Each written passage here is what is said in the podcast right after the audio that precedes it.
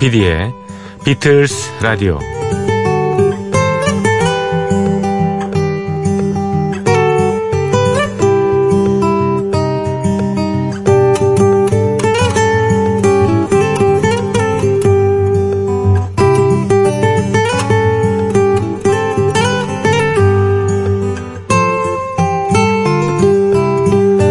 명절이나 휴가철에 고속도로 휴게소 화장실에 가면요. 유난히 여성들 부스에 줄을 많이 서 있는 걸 보게 되죠. 남녀의 신체 및 생리 구조상 여자들의 시간이 오래 걸리기 때문입니다. 그런데도 화장실 개수는 똑같죠? 아마 인구수로 산술 평균을 내야 공평하다고 생각하나 봅니다. 그러나 그건 결코 공평한 일이 아닙니다. 여성은 육아나 교육, 뭐 가정 살림에서 태생적으로 갖게 되는 품이라는 게 있을지 몰라요. 여기서 품이라는 것은 힘과 수고를 말하죠. 성인지 예산이라는 말 들어보셨는지요? 성인지 예산. 이러한 품을 남성에 맞춰서 여성의 예산을 예산을 더 배려해 주는 것을 말합니다. 진정한 평등은 때로는 정의와 공평이란 무엇인가에 대한 사색에서 출발한 게 아닌가 그런 생각이 듭니다. 5월 18일 비틀스 라디오 시작합니다.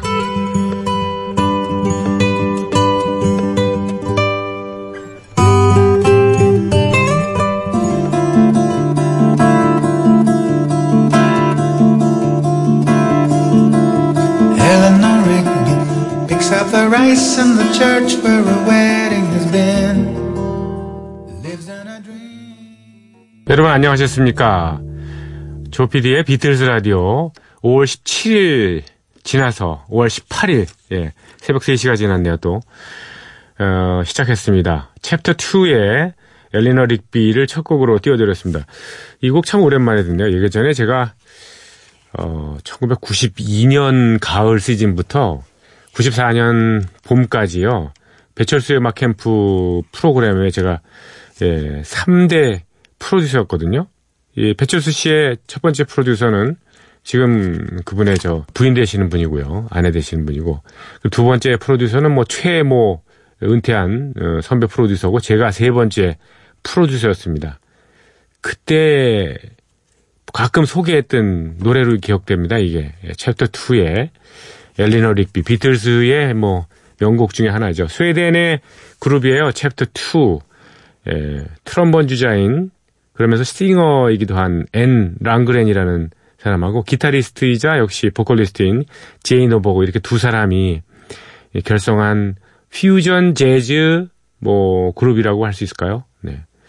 스웨덴에서는 굉장히 유명한 음, 스웨덴의 그래미상에 해당되는 상도 받았고 90년에 사실 그래미상, 예, 미국의 그 세계적인 그래미상의 후보까지 오르게 했었답니다. 이 아주 정갈한 이 사운드, 음, 아주 좋았어요. 그래서 제가 갑자기 이게 생각이 나더라고요. 그래서, 어, 띄워드렸습니다. 제가 오프닝에 그 성인지 예산에 대한 얘기를 했죠. 남녀 평등이라는 게 과연 무엇인가. 최근에 많은 것을 생각하게 되는데, 그, 저가, 제가 가끔 이제 그, 정말 고속도로 휴게소나 아니면 유원지 뭐 그런 데 있잖아요. 그런 데서 여자들이 화장실 이용하기 위해서 줄을 뭐 거의 뭐 어, 몇십 미터씩 이렇게 서 있고 남자들은 그냥 어, 쉽게 에, 소변을 보고 나오는 그 모습을 보면서 저거 좀 아니다라는 생각이 많이 들었거든요. 특히 이거 우리나라뿐만 아니라 제가 2000 몇 년도인가 예, 그때 음 후지산 올라갔을 때 후지산에 왜 어, 어 고고맨가 예. 다섯 번째 예, 그 산장이라 그럴까 뭐랄까 이렇게 예. 하여튼 높이마다 이, 어, 어 이찌고메 니고메 이런 식으로 넘버링이 돼 있는데 그 고고메부터 시작하잖아요. 거기에 그 어, 후지산 올라가는 시즌 때에 여자들이 막 줄 많이 서서 있었고 남자들은 뭐 금방 간단하게 해결로 나오는 걸 보서 야 이거는 이 이런 나라들도 어, 해결해야 될 문제구나라는 그런 생각이 들었습니다. 그래서 일부 어떤 여성분들은 일본 사람들 뭐 수줍은 거 수줍은 많이 타고 그러지만 남자 화장실에 들어와서 예, 예, 볼일 보시는 그런 경우도 봤습니다. 그런 모든 것을 잘 인지한 후에 어떤 예산 편성도 해야 되고 사람에 대한 배려를 해야 됩니다. 이 정의나 공평이라는 것은 음 그게 뭐 정말 산술 평균적으로 딱 끊어야 될 거, 뭐 그런 게 아니죠. 인구 100명당 인구 100명이고 남자도 100명, 여자도 100명이니까 예. 화장실 같은 수로 만들어야 된다. 뭐 이런 거 하면 안 됩니다. 사실은 잘 사색하고 연구하고 섬세하게 체크하고 난 다음에 어, 예산 및 여러 가지 배려를 해야 되지 않을까 하는 음, 생각을 합니다. 제가 굉장히 그 남녀 어, 합리적인 그 평등주의자, 뭐, 페미니스트 같은 느낌이 드는데 뭐 그런 건 아닙니다. 예. 자, 조피디의 예, 비틀스 라디오 시작했고요. 어, imbc.com, mbc fm4u의 조피디의 비틀스 라디오 홈페이지를 방문해 주십시오. 사연을 남겨주시거나 MBC 미니로 들어오셔서 휴대폰 문자 남겨주시면 됩니다. 무료입니다. 또 샵 8000번 이용하시는 분은 요금이 별도로 부다, 부과된다는 사실을 어, 알려드려야 되겠군요. 짧은 건 50원, 긴 거는 100원의 정보 이용료가 됩니다. 우편번호 03925 서울 마포구 성암로 267번지 조피디의 비틀스 라디오 담당자 앞으로 어, 가끔 예, 손편지 주시는 분도 계십니다. 감사드립니다. 그 예전 감각, 아날로그 감각을 서로 확인한다는 거는 정말 큰 행복인 것 같습니다. 기쁨입니다. 또 새벽 3시에 어, 방송을 들어주시는 분 감사드립니다만은 혹시 그때 꼭 주무셔야 되겠다고 생각하시는 분들은 어, 다음 날 MBC 미니의 올드뮤직 채널을 통해서 오롯이 예, 음악 하나 안 잘리고 그대로 방송이 됩니다. 저녁 8시에요. 그래서 MBC 미니 올드뮤직 재전송되는 그거를 이용해 주시고요. 또 팟캐스트가 MBC 미니를 비롯해서 팟빵, 뭐 팟티 이렇게 여러 플랫폼이 널려 있습니다. 널려 있다니까 좀 그러네. 예. 예, 거기에 찾아주셔서 예, 들어주시고 그러다가 또 다른 일 하시다가 예, 다시 또 그 뒷부분을 들어주시고 이렇게 할 수 있죠. 다만 어, 팟캐스트는 음악 저작권 문제 때문에 어, 30초 이내에서 뮤직이 종료한다는 거. 그거는 좀 기억해 주시기 바랍니다. 전하은님께서 예전에 보내주신 사연인데 사실 이분께서 어, 초창기 저희 프로그램을 할때 어, 사연을 좀 많이 보내주셨는데 요즘 어떻게 지내시는지 궁금하네요. 예, 강원도의 묵호 정확히 말하면 이제 지금은 동해로 편입이 됐습니다만 동해에 사시는 분이신데 전하은님 안녕하세요. 저는 조피디의 새벽다방의 열렬한 청취자였어요. 제가 2009년부터 2012년 사이에 했던 방송입니다. 일하면서 벤 모리슨, 패티 스미스, 그 같은 가수들의 음악을 많이 틀어주셨죠. 예, 그랬습니다. 예. 좀 안 트는 것들을 좀 이렇게 소개하는 게 제 그 좀 특기라서. 음. 조피디님의 상쾌한 목소리, 그리고 기분 좋아지는 웃음소리, 너무너무 반갑고 다시 돌아와 주셔서 감사합니다. 이제 한 달 하고 열흘 정도 됐네요. 저는 비틀즈 키즈 출신입니다. 이제는 키즈를 키울 나이에 어, 하필이면 새벽 3시에 늘 깨어있는 어, 올바른 청취자입니다. 네, 올바르시네. 중학교 때 친구 집에 놀러 갔었는데요. 그때 비틀즈라는 LP판을 처음 구경했답니다. 친구의 아버지가 파독, 그러니까 독일, 예, 예, 쪽에 파견된 광부 시절을 보내시고 80년대 중반에 귀국하시면서 그 무거운 비틀즈 판을 가, 가지고 오셨던 거죠. 그것이 제 인생 비틀즈와의 첫 만남이었습니다. 비틀즈와 함께 청춘을 보낸 이들이 어디 저뿐이겠습니까마는 물론 현재에도 비틀즈는 친숙하게 우리와 늘 함께하는 것 같습니다. 왜냐고요? 그들은 언제나 인생에 대한 철학적인 질문을 던지니까요. 예. 이 말, 말이 참 표현이 좀 좋, 좋네요. 철학적인 어, 질문을 인생에 대해서 던진다. 예, 맞는 것 같습니다. 이 사람들은 사실 제가 요즘에 그 비틀즈 에스, 오디세이에서 방송을 합니다만 어릴 때부터 이제 어, 좀 자유스러운 그런 분위기에서 음악 활동을 했고요. 특히 브라이언 엡스타인이라는 어, 걸출한 매니저를 만났죠. 이 브라이언 엡스타인의 특징은 이 컨셉 잡기, 예. 그리고 예, 비틀스 멤버들의 기 살려주기 이게 아니었나 싶어요. 그래서 비틀스 멤버들은 항상 활기차게 자신의 상상력을 충분히 발휘할 수 있는 그런 여건을 가지고 있었습니다. 그렇죠. 그러니까 뭐 이것저것 많은 생각을 할 수 있고 그 생각을 어, 창작으로 예, 옮길 수가 있었던 거죠.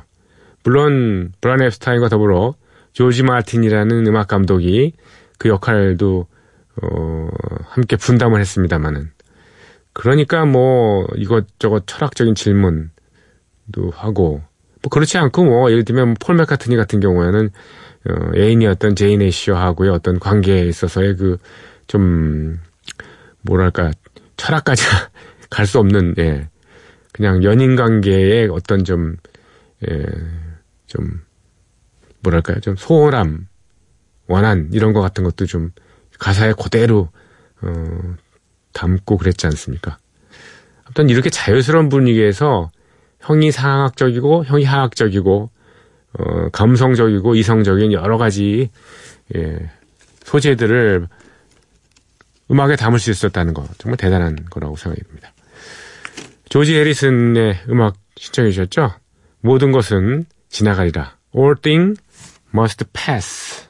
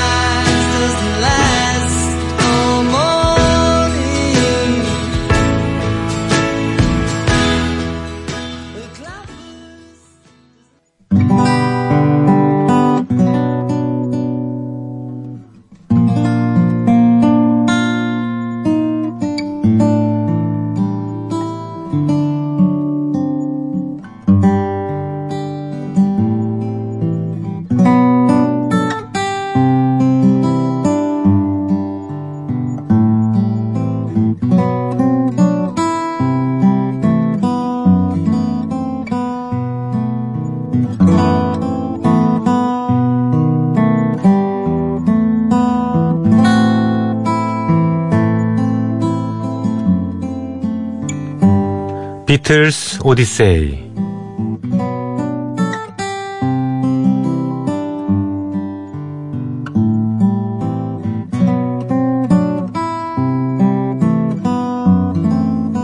비틀스 오디세이는 비틀스가 음악 활동을 하던 시기의 이야기입니다.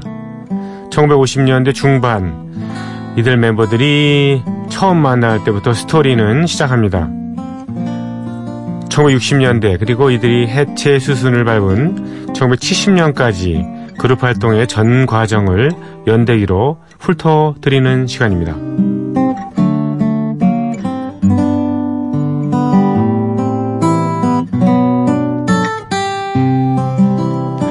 1962년 8월 18일 토요일입니다. 비틀스는 버켄헤드 포트 선라이트에 있는 흄홀이라는 곳에서 연주를 합니다. 존 레논, 폴 맥카트니, 조지 해리슨, 그리고 링고 스타. 드디어 환상의 4인조, 소위 Fab 4가 탄생하는 순간이었습니다. Fab 4, Fabulous 4, 환상의 4인조는 비틀즈의 많은 별명들 중에 하나입니다. 비틀즈가 존 레논, 폴 마카트니, 조지 해리슨, 그리고 링고 스타 이렇게 네 명의 멤버로 구성됐다는 사실을 강조하는 말이기도 합니다.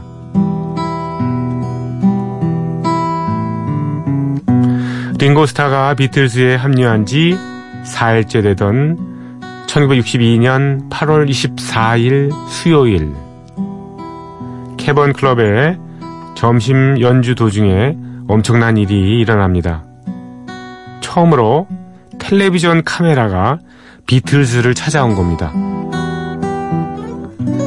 맨체스터에서 방송되는 그라나다 텔레비전에 소속된 프로듀서들이 왔습니다.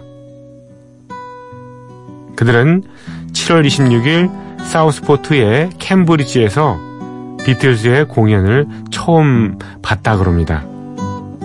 그리고 8월 1일 캐번 클럽에서의 비틀즈를 보고 강한 인상을 받았습니다.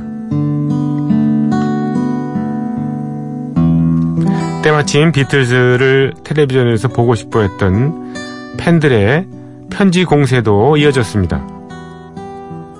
이런 흥미로운 그룹을 그라나다 텔레비전에 출연시키는 건 당연한 일처럼 보였습니다.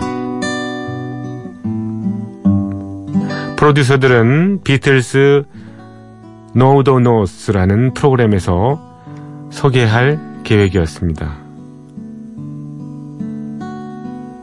비틀스의 자연스러운 모습을 담기 위해 캐반 클럽의 점심 공연을 촬영하러 온 겁니다.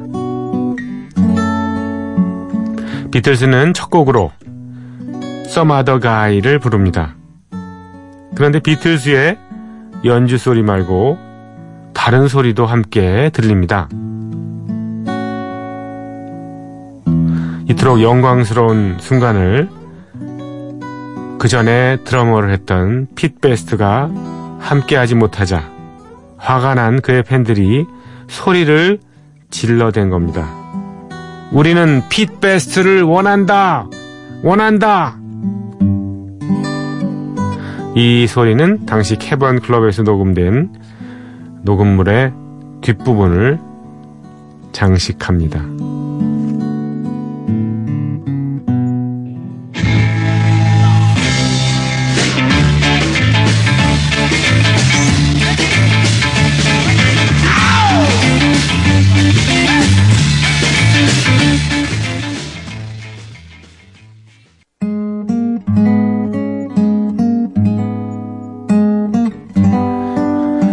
비틀즈의 연주한 노래 Some Other Guy였습니다.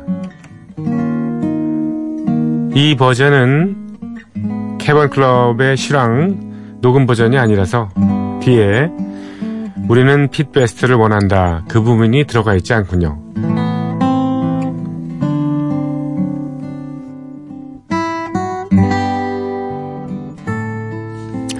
이어서 비틀즈는 두 번째로 Kansas City Hey Hey Hey Hey를 부릅니다. 이 연주 역시나 훌륭했습니다. 하지만 어두침침한 캐번 클럽의 조명은 방송 촬영에 적합하지는 않았습니다. 녹화된 결과물을 살펴보니 텔레비전으로 방송되기에는 많이 부족했습니다. 결국 캐번 클럽에서의 연주 장면은 기획한 대로 예, 나가지는 못했습니다. 그런데 이 필름은 후일 비틀즈가 유명해진 뒤에 빛을 보게 됩니다. 비틀즈 초기 멤버들의 자유분방한 모습이 담긴 유일한 영상 자료이기 때문입니다. 시간이 흐르고 비틀즈가 유명세를 얻은 후에 이 필름이 방송됩니다. 바로 1963년 11월 6일 그라나다 텔레비전의 Scene at 6.30라는 프로그램에서 비틀즈가 등장한 겁니다. 1962년 캐번 클럽에서 비틀즈는 총 두 곡을 녹화했습니다. 그렇지만 Scene at 6.30에서는 Some Other Guy 한 곡만 들을 수 있었습니다. 촬영할 당시에 키번 클럽은 그만큼 조명 상태가 좋지 않고 어두침침했던 거죠. 영상 속 멤버들은 누가 누군지 구분하기 힘들 정도였습니다. 더군다나 방송사에서는 이 필름을 사용하게 될 날이 올 줄을 몰랐겠죠. 그래서 보관 상태도 엉망이었던 겁니다. 특히 두 번째로 녹음됐던 Kansas City Hey Hey Hey Hey 부분이 문제였습니다. 결국 먼저 들으신 Other Guy 이것만 방송되었고 이후 여러 차례 거쳐서 지속적으로 이 필름만 계속 방영이 되었던 겁니다.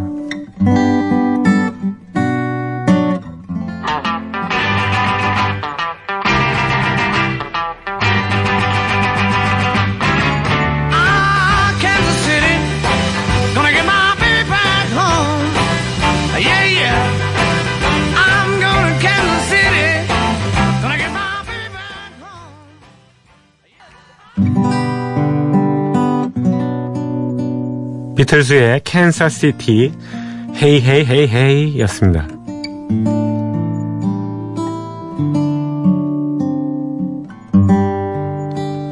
비틀즈는 이렇게 1962년 8월을 매우 바쁘게 보냈습니다.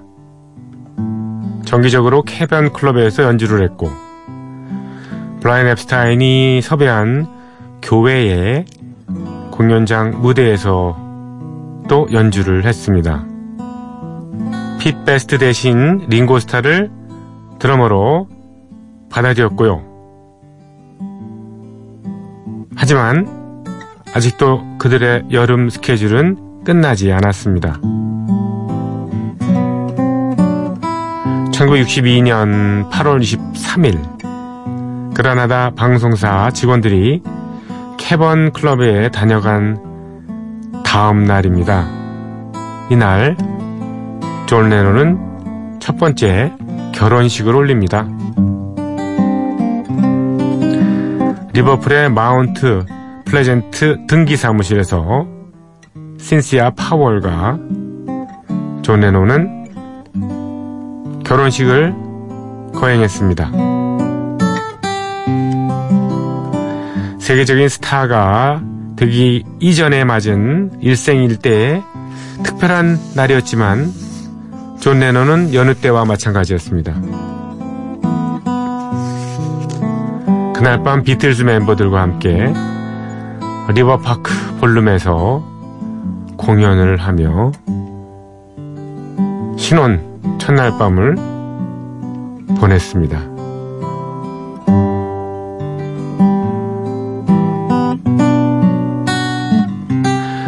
비틀스 오디세이는 여기까지입니다. 내일 이 시간에도 이어드리겠습니다. 비틀스의 노래죠. 베니킹의 곡을 리메이크한 Stand By Me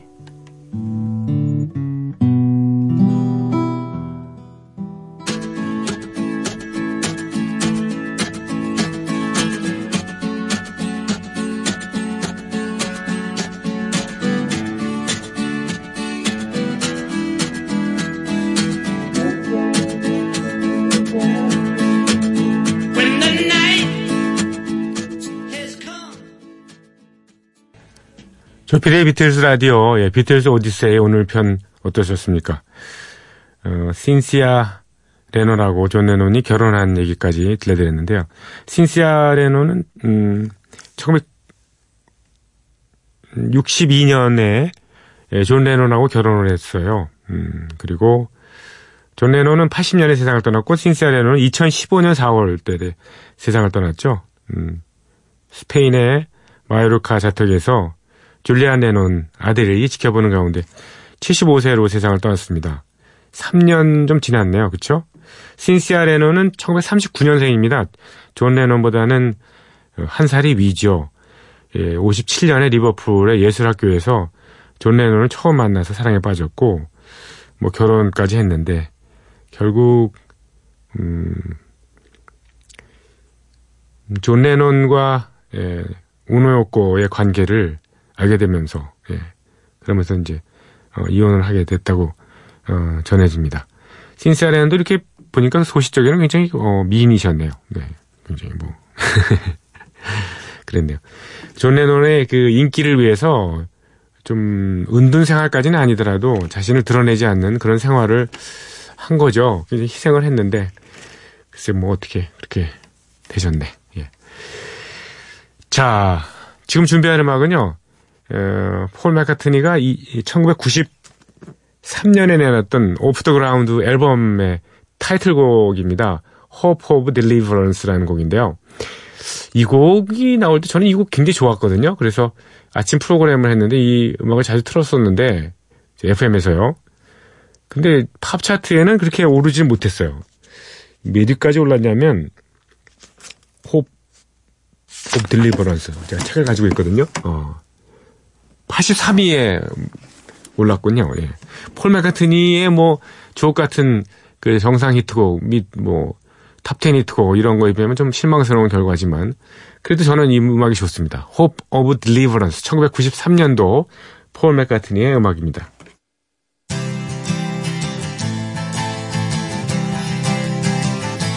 I will always be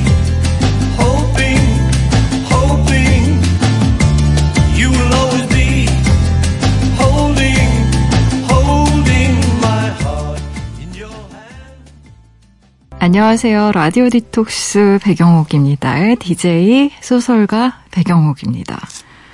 제가 좋아하는 비틀즈 노래는요, 사실 너무 많아서 한 곡만 고르라고 하는 게 더 짜증나요.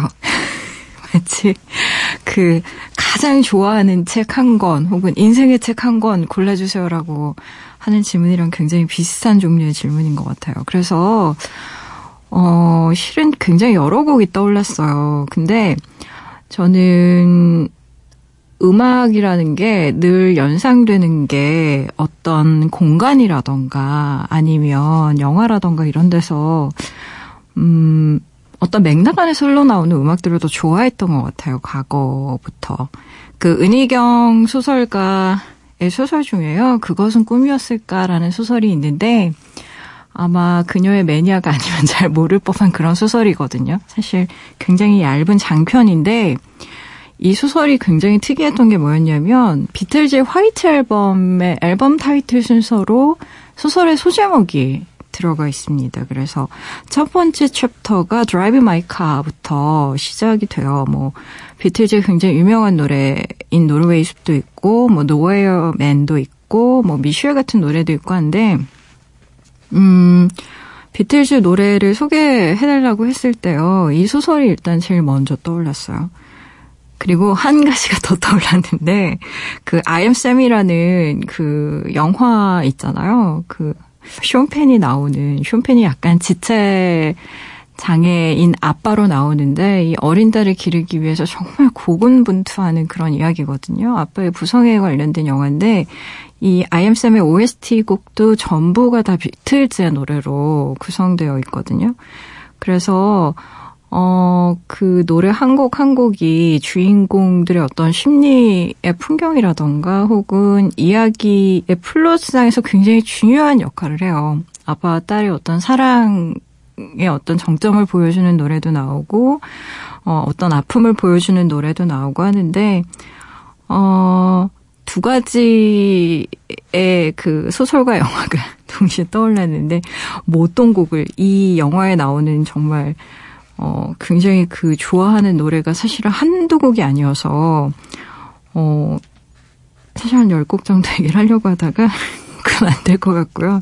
그래서 가장, 어, 이 영화와 소설 모두를 통틀어서 제가 가장 많이 들었던 노래를 딱 한 곡만 뽑으라고 하면, am Sam의 OST에 나왔던 Across the Universe라는 노래, 입니다. 이 노래는 물론 비틀즈의 원곡도 좋지만 루퍼스 웨인라이트의 노래도 굉장히 아마 귀에 익숙하실 거예요. 왜냐하면 모 항공사의 광고 음악으로도 쓰여서 듣자마자 뭔가 이렇게 하늘을 비행하면서 막 세계를 다 보고 마치 온 우주를 다 볼 것 같은 그런 느낌을 주는 그런 음악이기도 하거든요.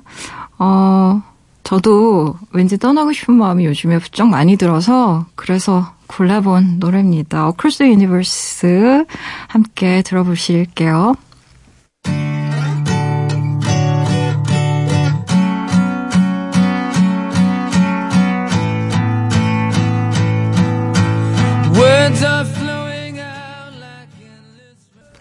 네. 배경옥 작가께서 추천해 주신, 예. Across the Universe, 루퍼스 웨인라이트의 예, 노래로 들었습니다. 음, I am Sam 오리지널 사운드트랙에 들어있는 음, 그런 버전이죠.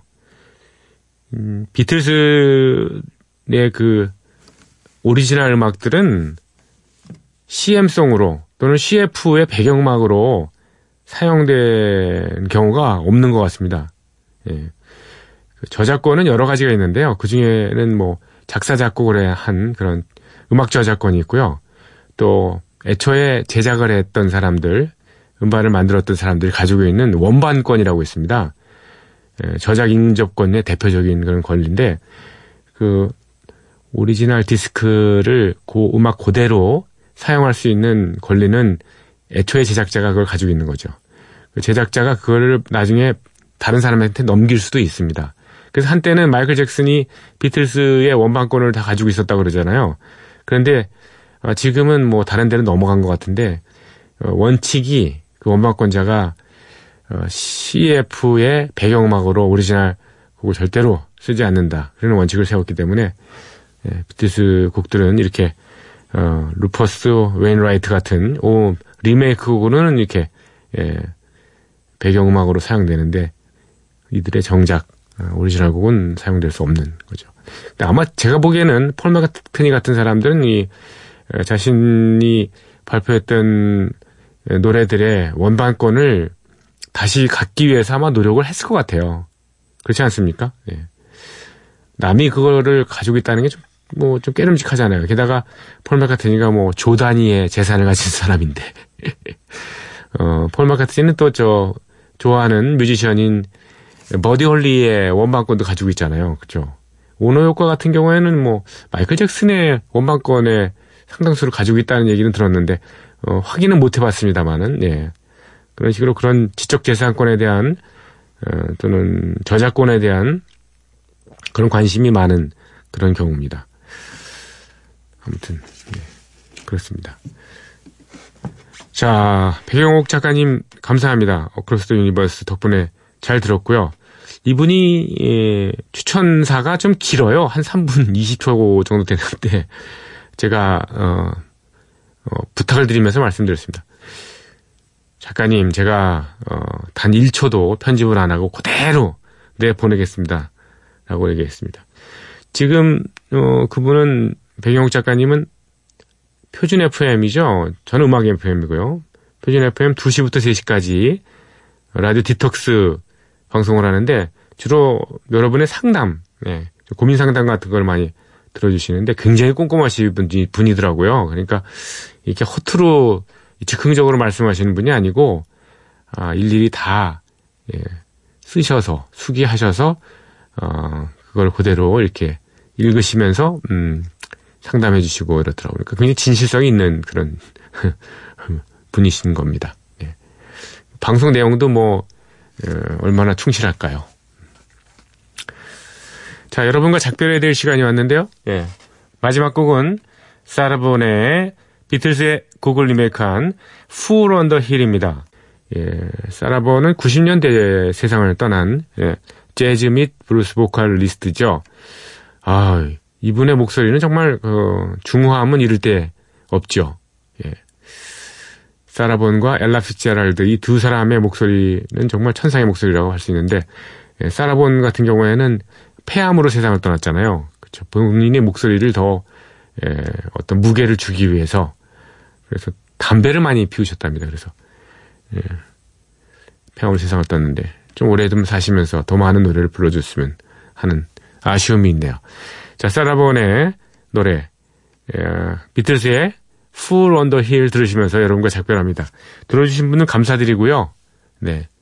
못 들어주신 분들 괜찮습니다. 내일 오실 것이기 때문에. 예.